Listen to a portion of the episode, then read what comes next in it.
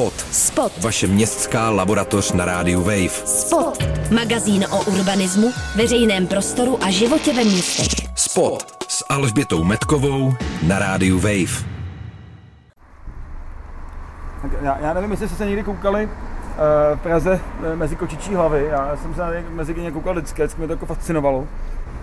Eh, Ta pražská vegetace eh, je stará. Mm, Ta vegetace celé těch, ty, ty, tyhle ty dlažby těch kočičích hlav se má svůj původ někde prostě třeba ve středověku, kdy se e, silnice Praze dláždily, když e, před právě u řeky, tak když, když přišla e, povodeň, tak se dostala Botanik Albert Šturma právě zahajuje procházku po divoké přírodě Karlína. Jedná se o doprovodnou akci k výstavě Queer Nature, která probíhá v galerii Viper. Právě nezávislé, divoké, neupravené flóře, někdy nazývané jako městská divočina, je věnovaná i jedna z částí výstavy.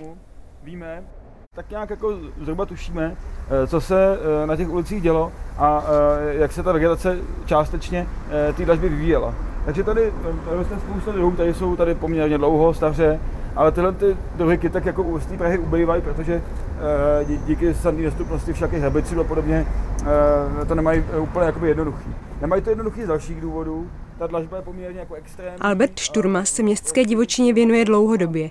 Je mimo jiné spoluautorem knihy Divoká příroda Prahy a blízkého okolí. Dlažba má běžně přes léto 60-70 stupňů eh, a pak se přes noc ochlazuje eh, na třeba na 10, tak jsou to podmínky přirovnatelné třeba eh, nějaký Sahaře, nějaký kamenitý hamadě. Navíc Procházka začala přímo před galerií nedaleko Negrelliho viaduktu. když přijde prudký déšť, tak to zase, také se povodeň. No ale že v tom kytku, který si uh, jakoby zvykli na, na to, že se ty podmínky často mění a vyvinuly si určitý strategie, nebo mají určitý strategie, jak to přežít. A poté pokračovala na Karlínské náměstí. Protože já když si přemýšlel, jak to dneska vlastně jakoby říct, tady mysté, byl, byl botanický mystérium Karlína, tak ono totiž strašně souvisí jakoby s historií toho území. Jo, to je čtvrť, která vznikla na začátku 19. století a vlastně eh, vznikla jako eh, předpolí eh, vlastně před hradbama města a do- té doby vlastně tady bylo dlou, eh, dlouho nic, jen vlastně nějaký mm, záhonky a, a, a políčka až invalidovna, u který bylo, u který bylo vojenské cvičiště. A uh, vlastně byla to dlouho taková jako vlastně zemědělská oblast. Nejvíc času jsme ale strávili v divočině Rohanského ostrova, kde velké nevyužívané plochy skýtají rostlinám nejrůznějších druhů a velikostí nespočet možností, jak se realizovat a dobývat město. Vltava vždycky byla řeka, která vytvářela náplavky, silný povodně a podobně. A Rohanský ostrovy byly nejdynamičtější část vlastně toho toku vodního v Praze, tady se to Vltava rozvolňovala. A vlastně uh, úpatí, uh, od úpatí Vítkova, uh, to je vlastně starý břeh Vltavy, všechno směrem sem jsou sedimenty vltavský, čerkopísky. A Eh, Představte si to jako třeba ty karpatský řeky nebo deltu Dunaje prostě v Rumunsku, samozřejmě to bylo mnohem menší. A byla tady soustava eh, takových ostrůvků, které vždycky po každý povodní se trošičku přeskupily a postupně se to tady jako zazem, za, za, za, zazemňovalo a Vltava se posouvalo jakoby směrem tam. Takový místo musel vždycky strašně bohatý na spoustu jako zajímavých druhů, který eh, jsou vázaný. Procházka s Albertem Šturmou nebyla součástí doprovodného programu výstavy Queer Nature náhodou. Šturma je totiž autorem jedné z jejich částí. Ta se jmenuje Třetí krajina a nenachází se uvnitř galerie, nýbrž na jejím dvorku. My se teď teda nacházíme na dvorku, kde jsou nejrůznější květináče, plné nejrůznějších rostlin. Co tady vlastně můžeme vidět a jak vy jste pojal tuhle část výstavy? Eh, Tak eh, pro mě to je vlastně samotně trošičku překvapení, jak to v terénu vypadá, protože já jsem eh, navrhoval vlastně takový jenom jako experiment, kdyby se sem vlastně dotáhla jenom půda a čekal se, co z něj roste. To se zjevně nestalo, protože tady rostou kytky, které jen tak ze semen hnedka nevyrostou. A je to taková zvláštní mixka takových jakoby do- domácích zahrádek, pěstovaný, pěstovaný okrasných kytek a potom různých hájových jakoby bylin, který, a archeofitů, který ani upřímně řečeno nevím, odkud eh, všude jsou. Vy se zabýváte něčím, čemu říkáte nová divočina. Jo. Můžete popsat, co to je? Jo, tak eh, jako úzce pojatý je to taková ta městská džungle, která prostě eh, je mimo eh, běžný systém, takový ty jako údržbitý v úvozovkách zeleně, ale v praxi záleží hodně na měřítku. Vlastně ta městská divočina je od velikosti jedné dlaždice v dlažbě obrostlý něčím po velký lesy na krajích města je vlastně dost jakoby na každém, aby se ten pojem vymezil, jak uznal za vhodný. Jo. Takže ta městská divočina se dá najít jak ve škvíře prostě mezi eh, dvouma spárama panelů, tak na obrovských územích. Jo. Takže to je vlastně hodně volný pojem, který mutuje do různých jako významů.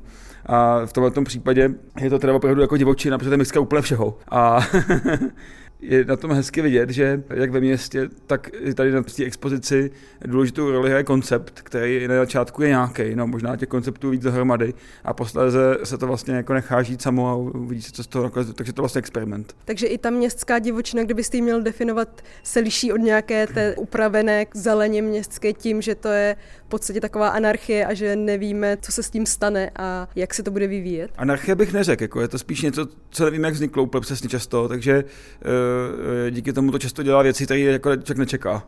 Ale poměrně ty procesy v té krajině potom, když už se do ní dostane, to se poměrně jakoby snadno, nebo ne snadno, ale dají se prostě zjistit, zjistit proč většinou potřebujete znát nějakou jakoby, historii. V případě třeba nějaký opravdový vozovka opravdu divočiny někde v Kanadě, tak vám stačí prostě historie eh, nevím, posledních několik tisíc let, ale v tomto případě je potřeba znát jakoby přesně, jaký koncepty, eh, jakým, jakým úmyslem ta krajina byla vytvořena. A často to je kombinace něčeho umyslného, to znamená nějaký mám parku, zahrady nebo něco takového, s něčím, se do toho dostal úplně náhodou, ani neměl sílu s tím nic dělat. Nebo chuť, nebo prostě z nějakého důvodu to prostě by bylo mimo ten jakoby hlavní proud. A potom i v tom hlavním proudu, kde se prostě pěstují ty vypiglované záhonky, tak vždycky si jakoby, ta krajina najde nějakou skulinku. Takže tam nakonec stačí pozorovat, co se děje s takovými těma trávníkama před různými administrativními budovami, které se nechají pár let eh, jenom se, se, sečou, tak eh, jakoby ta to město si rozleptá se, že eh, postupně samo. Ono se trošku motá možná pojem krajina a divočina. Třeba v Česku v podstatě žádnou divočinu ani nemáme už možná staletí, možná i tisíciletí. Jak vy se k tomu stavíte? A není právě ta městská divočina ve skutečnosti víc divočina, než to, co si pod tím představíme, to znamená víc divočina než, než třeba šumavský les?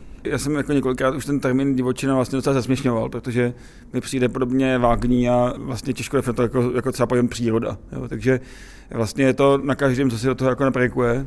Pro někoho to může být ten prostě romanticky designovaný park, a pro někoho to je ten, ta Kanada.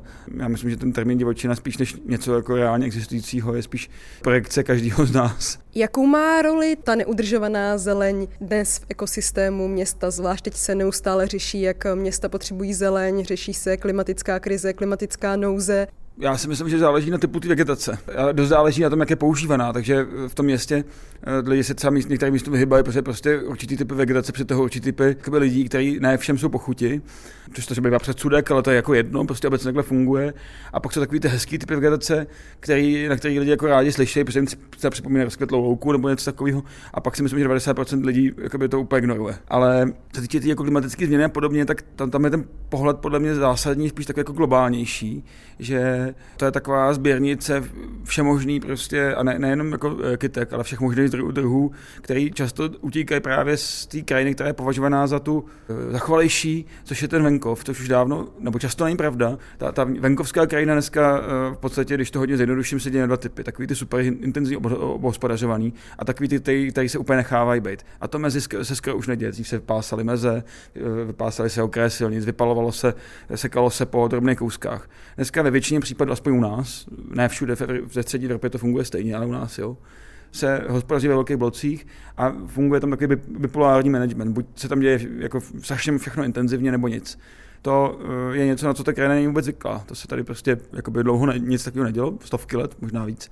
A proto vlastně to město, kde jsou takový ty extenzivní biotopy, kde sem tam někdo projde, sem tam se tam něco stane, ale furt to tak, tak nějak jako se přelejvá to, tak vlastně nahrazují těmhle těm druhům, a jak ptáků, hmyzu, kytek, ty biotopy, které dlouho měli v té venkovské krajině. Takže oni se do toho města, nebo jak říkám, i do těch důlních krajin třeba jako stahujou a často mají v tomhle tomhle vyšší biodiverzitu, než eh, kam, kam chodíme do přírody, což se bývá sterilnější než v tom městě.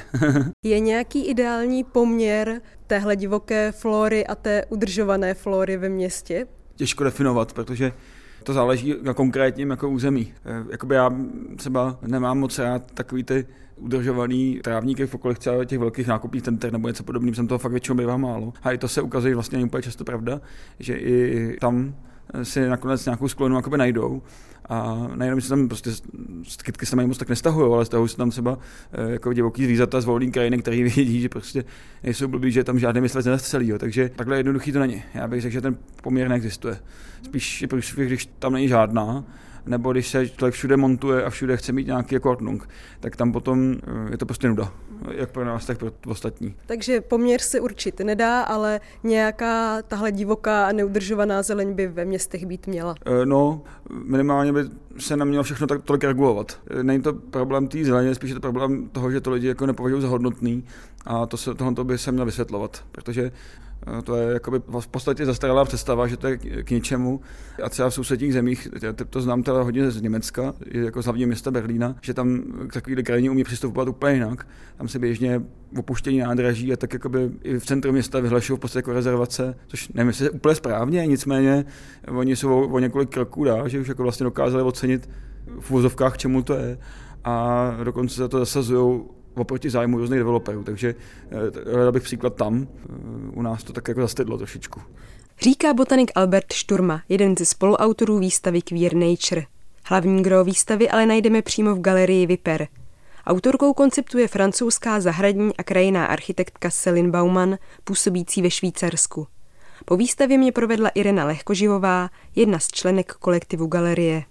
Ta výstava už je dost zajímavá tím samotným názvem tak by mě na začátek zajímalo, co to znamená a může být vůbec příroda kvír.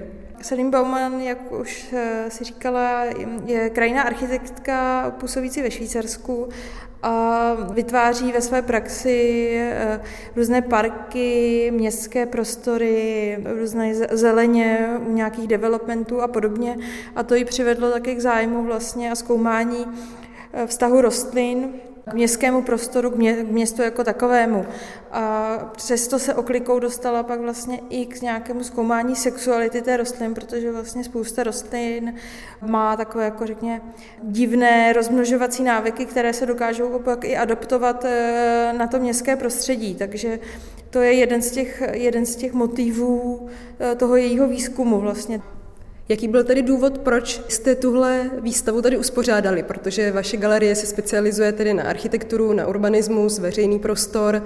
Byl tím hlavním akcentem právě třeba jako vztah zeleně a města nebo zeleň ve veřejném prostoru? No to určitě byl jeden z motivů. Jako my jsme už chtěli delší dobu udělat nějakou, nějakou výstavu s přírodním motivem, ať už se jedná o nějaký jako zahradničení, řekněme, nebo veřejné parky v lokalitě Karlín a podobně, takže tahle výstava nám přišla v podstatě vhod. Tím, že není jako primárně samozřejmě o architektuře, to jsme se pak rozhodli nevystavit tady vlastně ty její projekty architektonické nebo architektonicko-urbanistické a zaměřit tu výstavu jenom na ten, na ten výzkum těch, těch, přímo těch rostlin. A souvisí to taky s tím, že my jsme od loňského roku členem platformy takové Evropské Future Architecture, která združuje různé architektonické galerie, festivaly, nakladatelství a podobně. A my jsme vlastně tu Selín oslovili na základě tohohle z toho open callu, protože nám ten její projekt přišel zajímavý a vlastně potom, co jsme ji oslovili, tak jsme na tom s ní několik měsíců vlastně pracovali a tu myšlenku dopracovávali, rozvíjeli a, a nějak jako konceptualizovali a finalizovali. Ty si před chvílí zmínila, co tady na té výstavě nenajdeme, to znamená nějaká konkrétní díla Selin Bauman, ale mohla by si tedy říct, co tady naopak najdeme. Já prozradím, že má tři části a ta první je taková velká pyramida z pokojových různých květin. Tak mohla bys popsat, co to je? Jo, tak tohle je jedna eh, část, která se jmenuje botanická manufaktura.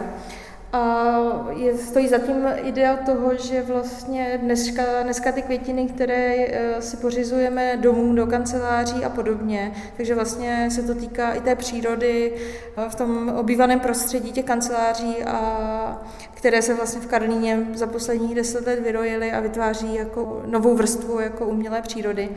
Vlastně všechny tyhle ty květiny pocházejí většinou z několika skleníků po Evropě, v Holandsku nebo někde ve Francii, kde se tyhle ty rostliny pěstují. byť odkazují svým názvem nebo původem, etiketami na to, že pochází, já nevím, z Konga, z Brazílie, z Číny a podobně. Eh, což je vlastně trošku matoucí, protože všechny pochází z jednoho nějakého kultivaru dovezeného někdy před XX staletími, v podstatě eh, při nějakých koloniálních výpravách. A tahle ta věž představuje nějakou, to, co se Bauma nazývala babylonskou věží na ruby, řekněme, inspirována tedy mixem vysutých zahrad a babylonské věže, kdy vlastně na téhle té platformě eh, stupňovité se setkávají rostliny, které by se vlastně normálně ne, nepotkaly. To znamená, jak jsem říkala, máme tady vedle sebe rostlinu z Mexika, vedle rostliny z Jižní Afriky, a nebo rostlinu z Japonska, vedle rostliny z České republiky, takže jako vlastně to vytváří takovou tu směs těch, eh, těch eh, rostlin, které by se normálně, za normálních okolností vlastně nepotkaly, eh, proto i ta babylonská věž, to zmatení těch, to, to těch jazyků a těch rostlin. Ta věž je skutečně až ke stropu a určitě je na ní desítky rostlin, tak typuju, já teda je nepoznám, ale naštěstí jsou popsané ty květináče, takže tady vidím třeba Guzmánia, Kalitea sanderiana, Ficus, ten poznám, pak něco, co vypadá jako kala, no podle mě jich je tak třeba 50 tady určitě, ne? Víte, kolik jich je? Myslím, že jich je ke stovce. Dokonce. No. A co jsou teda ty další části té výstavy? Jo, tak to jsou herbáře právě autorky, které sledují nebo jsou ukázkou toho jejího výzkumu, takže vlastně na těch herbářích je vždycky zaznamenána nějaká jakoby sexualita těch rostlin, jestli jsou jako mužské nebo ženské, nebo případně rostliny mají taky jako častý výskyt nějakých hermafroditních eh, variací a dalších jako různých jako sexualit, takže to je vždycky zaznamenáno spolu s dalšími údaji, jako kde rostou, kde byly nazbírány samozřejmě tyhle ty věci, kde se jako často ve městech vyskytují, a podobně. Takže vlastně to je takové jako jedna z těch vrstev eh, toho jejího výzkumu, vlastně taková počáteční, kdy, kdy dochází nějakému jako sběru, sběru těch informací. Je tam, je tam vlastně pak přesně jako e, popsáno, jak se jako ten způsob rozmnožování člověk vidí i tu rostlinu přímo jako vylisovanou v herbáři. A zároveň je to odkaz i na nějakou historii vlastně studia těchto z těch rostlin, kdy vlastně ty herbáře už se vytváří, já nevím, minimálně, nevím, minimálně od nějakého 18. století nebo 16, poloviny 16. století, kdy vznikly v Itálii. A takže vlastně to odkazuje nejenom na tu její současnou praxi, ale vlastně má to i nějaké tady tyhle ty historické konotace, které jsou pak taky jako více popsány v textu k, k, k této části výstavy. S tím vlastně souvisí i video, které se tady pouští, kde jsou nějaké nákresy tady těch rostlin, které jsou zároveň v těch hermářích. Jo, je to tak. E, vlastně jsou to animace vytvořené pro výstavu vybraných nějakých rostlin z našeho kontextu, z kontextu České republiky a střední Evropy. Je jich, myslím, že šest a vlastně nad, e, v průběhu té ilustrace autorka vypráví příběh těch rostlin a příběh jejich sexuality. Mohla bys ještě na závěr říct, do kdy tady ta výstava je? Výstava běží do soboty 22. června, kdy bychom chtěli uspořádat potom aukci těch rostlin, takže když budete sledovat naše eh, sociální sítě, tak eh, se dozvíte eh, více k tady k téhle plánované akci a můžete si pořídit nějakou z rostlin z výstavy. Výstavu Queer Nature nás provedla Irena Lehkoživová z Galerie Viper. Další díl magazínu Spot uslyšíte zase ve čtvrtek v jednu hodinu. Najdete ho i na webu wave.cz, v podcastu Spotify a iTunes. Od mikrofonu se loučí Alžběta Metková.